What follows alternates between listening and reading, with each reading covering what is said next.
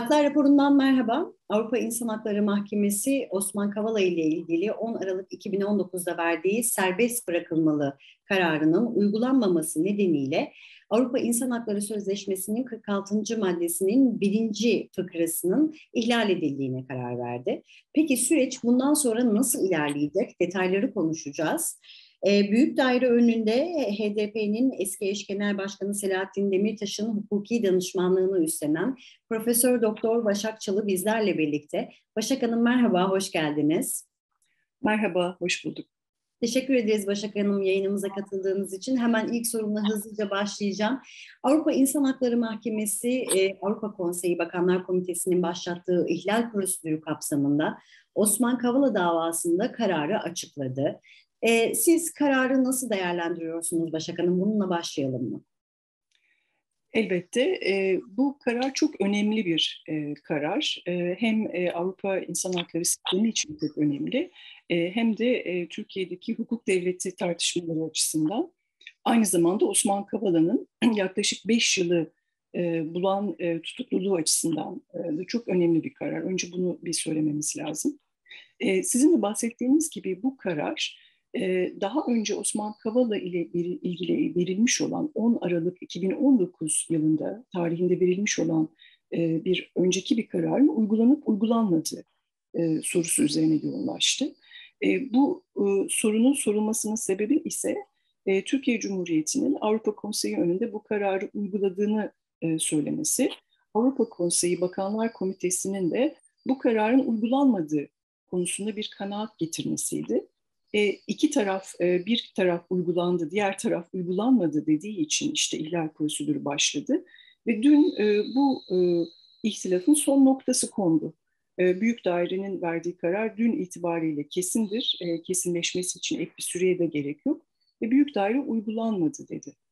Bu karar e, neden çok önemli e, diye bakarsak belki iki yönden bunu e, değerlendirebiliriz. İlki e, Osman Kavala 2017 yılında ilk tutuklandığında e, Türkiye Ceza Kanunu'nun e, 312 ve 309. maddeleri sebebiyle tutuklanmıştı. Ancak ilerleyen tarihlerde özellikle e, ahim kararı kesinleştikten e, 10 Mart 2020'de kesinleşmişti. Bu kesinleşmeden sonra bu e, iki e, suçtan değil e, 20 Mart itibariyle casusluk dediğimiz TCK'nın 328. maddesinden tekrar tutuklanmıştı. İşte bu sebeple hükümet artık e, tutukluluğunun başka bir madde altında olduğu için bu kararın uygulandığını e, dile getirmişti Avrupa Konseyi önünde. İşte bu karar e, 328. madde bakımından yapılan tutuklamanın aynı olgular, e, aynı deliller üzerinden yapılan bir tutuklama olduğu için diğerlerinden aslında farklı olmadığını ve Kavala'nın gerçekten de 2017'den beri hiç kesintisiz olarak e, hapiste tutulduğunu e, bize söyledi. E, bu açıdan bu çok önemli bir karar. İkinci olarak da e, onu da ekleyelim. E, biliyorsunuz 25 Nisan 2022 e, tarihinde e, 13. İstanbul Ağır Ceza Mahkemesi Osman Kavala ile ilgili bir hapis e, cezası verdi. E, ağırlaştırılmış müebbet e, hapsi verdi ve bunu 328'den değil 312'den yani hükümeti ortadan kaldırmaya teşebbüs suçundan vermişti. Elbette ki bu karar kesin değil. İstinaf ve yargıtay yolları açık, kesinleşmemiş bir karar. İşte büyük daire bu kararı da değerlendirdi. Bu çok önemli e, bir gelişme e, ve e, benim yetersiz delil e, sebebiyle tutuklanmayacağını söylediğim 312'den e, siz yetersiz aynı yetersiz delille bir kişiyi mahkum edemezsiniz dedi. O yüzden bu karar e, Osman Kavala'nın hem e, derhal tahliyesini hem de derhal beraatini gerektiren bir karar olarak dün kesin olarak verildi. Ee, Başak Hanım siz biraz değindiğiniz zaman ben o kısmı biraz açmak istiyorum. Şimdi karara Adalet ve Dışişleri Bakanlığı'ndan da tepkiler geldi. Kavala konusunda işte gerekeni yaptıklarını e, söylüyorlar, iddia ediyorlar. Şimdi burada yapılmayan unsurlar nelerdir? Ahim bu savunmaya karşı ne diyor? Birazcık daha orayı açabilir miyiz? Elbette şimdi baştan da söylediğimiz gibi ihlal prosedürünün başlatılma sebebi zaten e, hükümet, e, Adalet Bakanlığı'nın e, ve e, Bakanlar Konseyi arasında bir anlaşmazlık olmasıydı. Zaten böyle bir anlaşmazlık olmasaydı e, ihlal prosedürü başlamazdı. E, ve tabii burada Türkiye'nin e, bu süreç içerisindeki en büyük argümanı e, biz artık Osman Kavala'yı 20 e, Mart 2020 e, tarihinden itibaren 309 ve 312'den tutuklamadık, 328'den tutukladık e, demişti. Daha sonra ihlal prosedürü devam ederken e, büyük daire önünde hükümet dedi ki artık zaten tutuklu da değil, e, kendisini biz mahkum ettik e, 312'den dedi. Fakat tabii ki tutuklandığı suçtan değil, ilk tutuklandığı suçtan e, mahkum edildi. Bunu da altını çizmemiz lazım. Çünkü 328'den tahliye verilmişti. İşte bu iki e, mesele e, idi gündemde olan e, ve bu çok açık bir anlaşmazlık. E, ya bu karar uygulandı mı e, sorusu var değil mi? Çünkü e, 10 Aralık 2019'da derhal özgür bırakılması kararı verilmişti. E, hükümet de e, mümkün değil bırakamayız başka bir suçtan e, dolayı tutuklu. Şimdi de hükümlü argümanını e, sunmuşlardı. Büyük daire bu iki argümanı da hukuki gerekçelerle 78 sayfa ve 176 paragraftan oluşan bir hukuki tartışmayla reddetti. E, ve dedi ki e, bu kişiyi siz kesintisi kesintisiz olarak tutuklamışsınız. Siz kesintili tutukladığınızı söylüyorsunuz. Önce bir maddeden, sonra başka bir maddeden, sonra başka bir maddeden. Ancak bu kişiyi tutuklama sebepleriniz ve delil olarak ortaya koyduğunuz bütün olgular ve belgeler hep aynı. Değişen hiçbir şey yok. 2016'dan beri aynı delillerle farklı suçlardan tutuklama yapıyorsunuz. Ve bu Avrupa İnsan Hakları Sözleşmesi'ni ihlal eden bir uygulamadır e, dedi. E, daha sonra da e, tutukluluğa dahi yetmeyen delillerle bir kişinin mahkum edilemeyeceğini söyledi. E, tabii bu da e, belki çok e, basit e, bir cümle fakat e, bu dava için tabii ki çok önemli e, bir tespit olarak karşımıza çıkıyor. Peki Başak Hanım, şimdi e, ahim yargıcı Saadet Yüksel karara karşı şerh koyan e, tek isim oldu 16'ya 1. E, şimdi e, Yüksel Demirtaş'ın kararında da aynı e, tutumu sergilemişti. Hukukçu olarak siz e, bu tercihi nasıl yorumluyorsunuz Başak Hanım? E, dediğimiz gibi büyük dairenin kesin kararı 16'ya 1 e, çıktı. E, e, Sayın Yüksel'in de çok kısa bir e, e, karşı oyu var. Ancak karşı oyu da tam e, kesin bir karşı oy değil, e, yarı karşı oy diyelim. Çünkü o şekilde ifade etmiş. E, fakat karşı oy çok kısa, e, çok çok kısa iki paragraftan e, oluşuyor. E, ciddi bir tartışması, bir gerekçelendirmesi e, mevcut değil. O yüzden üzerinde çok ayrıntılı bir hukuki değerlendirme yapabileceğimiz bir karşı oy açıkçası benzemiyor. Ancak e, karşı oyda iki e, nokta ön plana çıkıyor. Bunlardan bir tanesi e, Sayın Yüksel, ben zaten 10 Aralık 2019 kararında da 10 e, Aralık 2019 kararı hepimizin bildiği gibi e, Kavala'nın siyasi amaçlarla yalnızca hukuksuz olarak değil hem hukuksuz hem de siyasi amaçlarla tutuklandığını söylemişti. Yüksel e, buradaki oyunda ben e, o zaman da zaten siyasi amaçlarla tutuklandığına karşı e, oy yazmıştım diye bir hatırlatma e, yapmış. Ancak bu ihlal prosedürü açısından çok ilgili bir e, hatırlatma değil. Çünkü bu karar kesinleşmiş bir karar. E, 10 Aralık 2019 kararı. Ben e, vaktinde buna karşı oy yazmıştım diye bir e, hatırlatma var. O yüzden hukuki değerlendirmesini pek yapamayız sanıyorum. Evet. Doğrudur bunu e, yazmış. İkinci olarak ise e, hükümetin e, ihlal prosedüründe çok fazla usulü e, itirazları olmuştu. E, ve bu e, dilerim en kısa zamanda Türkçe'ye çevrilecek bu kararda bunların hepsini herkesin Türkçe olarak okuma şansı da olur. Bu usulü itirazlardan e, bazıları e, bunun ihlal, bu meselenin ihlal prosedürü konusu olmasına gerek olmadığı, e, Kavala'nın e, işte devam eden, sürekli farklı suçlardan devam eden tutuklukları ile ilgili e, sürekli olarak Anayasa Mahkemesi'ne daha sonra AHİM'e giderek e, haklarını arayabileceği e, gibi bir takım argümanları vardı.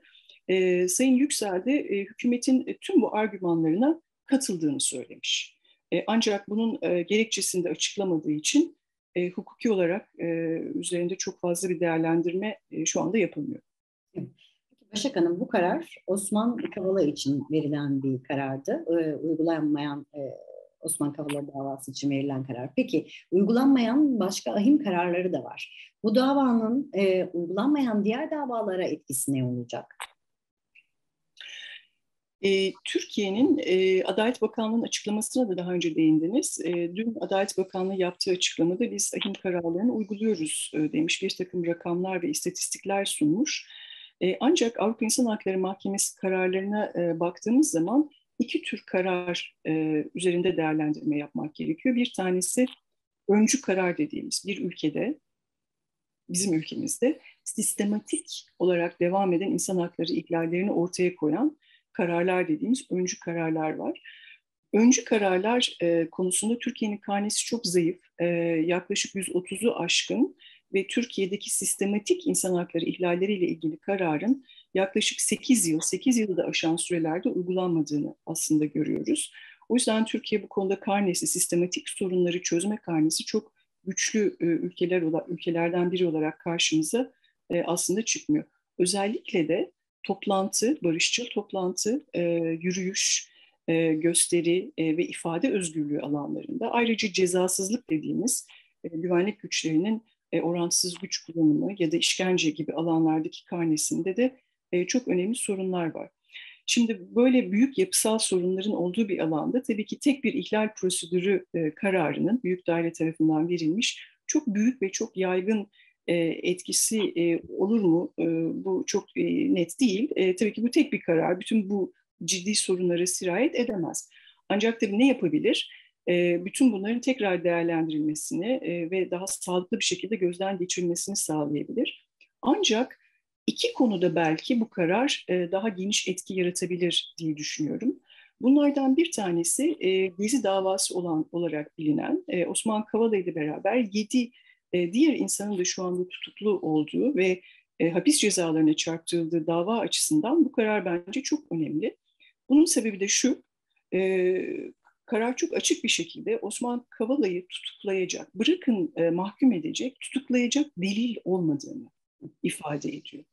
E şimdi Osman Kavala'yı tutuklayacak ve mahkum edecek delil yoksa Osman Kavala'ya yardım ettiği iddia edilen insanları da mahkum edecek ve tutuklayacak delil olmaması anlamına gelir bu.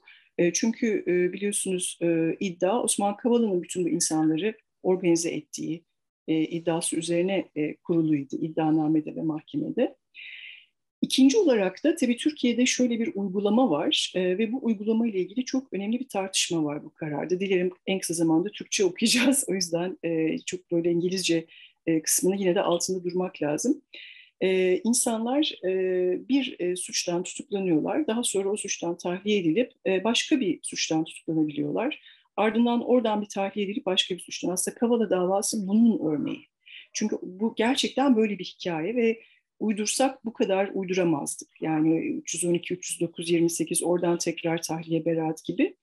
E, ve bunun örneklerini diğer e, uygulamalarda da görüyoruz. Ve mahkeme bu konuda örneğin Demirtaş ile ilgili tutuklulukta da bazı e, benzer uygulamalar e, dikkati çekiyor. Mahkemenin bu kararı değerli.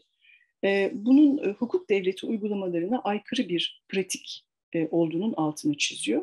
E, tabii bu kararın uygulayıcıları yargı olacak, Türk yargısı olacak. E, bu kararı en yakından e, okuması, e, özümsemesi, tartması, değerlendirmesi gereken kararın uygulayıcıları hükümet değil e, bu kararlarla ilgili olarak elbette ki en başta Anayasa Mahkemesi olarak e, kendi yargımız için e, bu noktaların çok önemli olduğunu düşünüyorum. Şak Hanım son olarak e, karar sonrası Türkiye'yi bekleyen yaptırımlar ne olacak? Hem bunu sormuş olayım hem de bundan sonra süreç nasıl işleyecek? E, Avrupa Konseyi'nin yol haritası ne olacak? Veya sizin de söylediğiniz gibi Türk yargısı e, bu kararı dikkate alacak mı?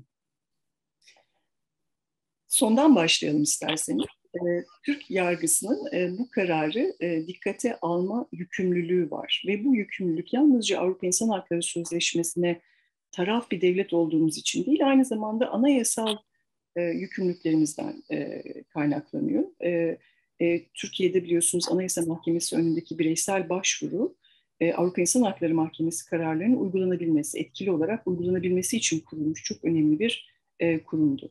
Şimdi bu kararın e, ilk muhatapları e, Türk yargısı olacak. Bu çok önemli. E, şu anda Osman Kavala'nın e, Anayasa Mahkemesi önünde e, mahkum edildikten sonra yeniden tutuklandı. E, kendisi sürekli tutuklanıyor biliyorsunuz.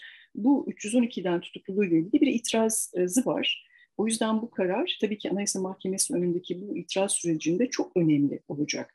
Aynı zamanda tabii bu karar Kavala'nın beraatını da gerektirdiği için istinaf mahkemeleri önündeki e, temyiz süreçleri açısından da çok etkili olacak.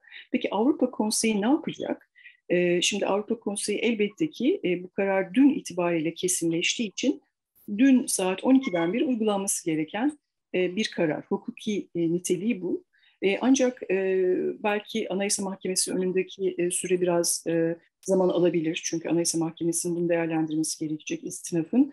Muhtemelen Avrupa Konseyi e, saygıyla e, bekleyecek e, bir bir süre. Yani hemen işte yarın öbür gün e, uygula, uygulama, uygulayın e, gibi bir süreç olmayacak. Çünkü yargının uygulaması gerekiyor. Başta hiç kimse bu kararı uygulayamaz e, Türkiye'de ve yargının bunu uygulama yükümlülüğü var dediğim gibi.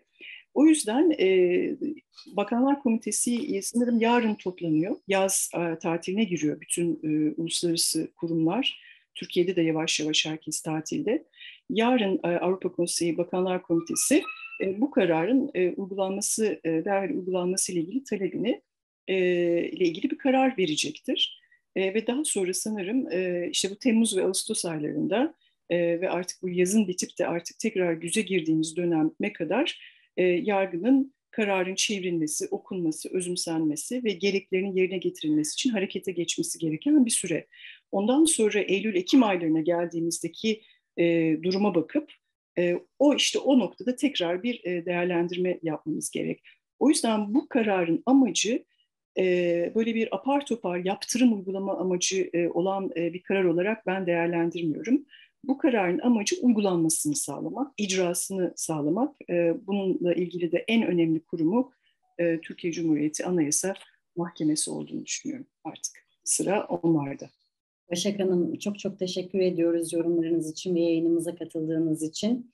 Ahim davasında e, Osman Kavala'nın hukuki temsilciliğini yapan Profesör Doktor Başak Çalı haklar raporunda değerlendirdi. Görüşmek dileğiyle.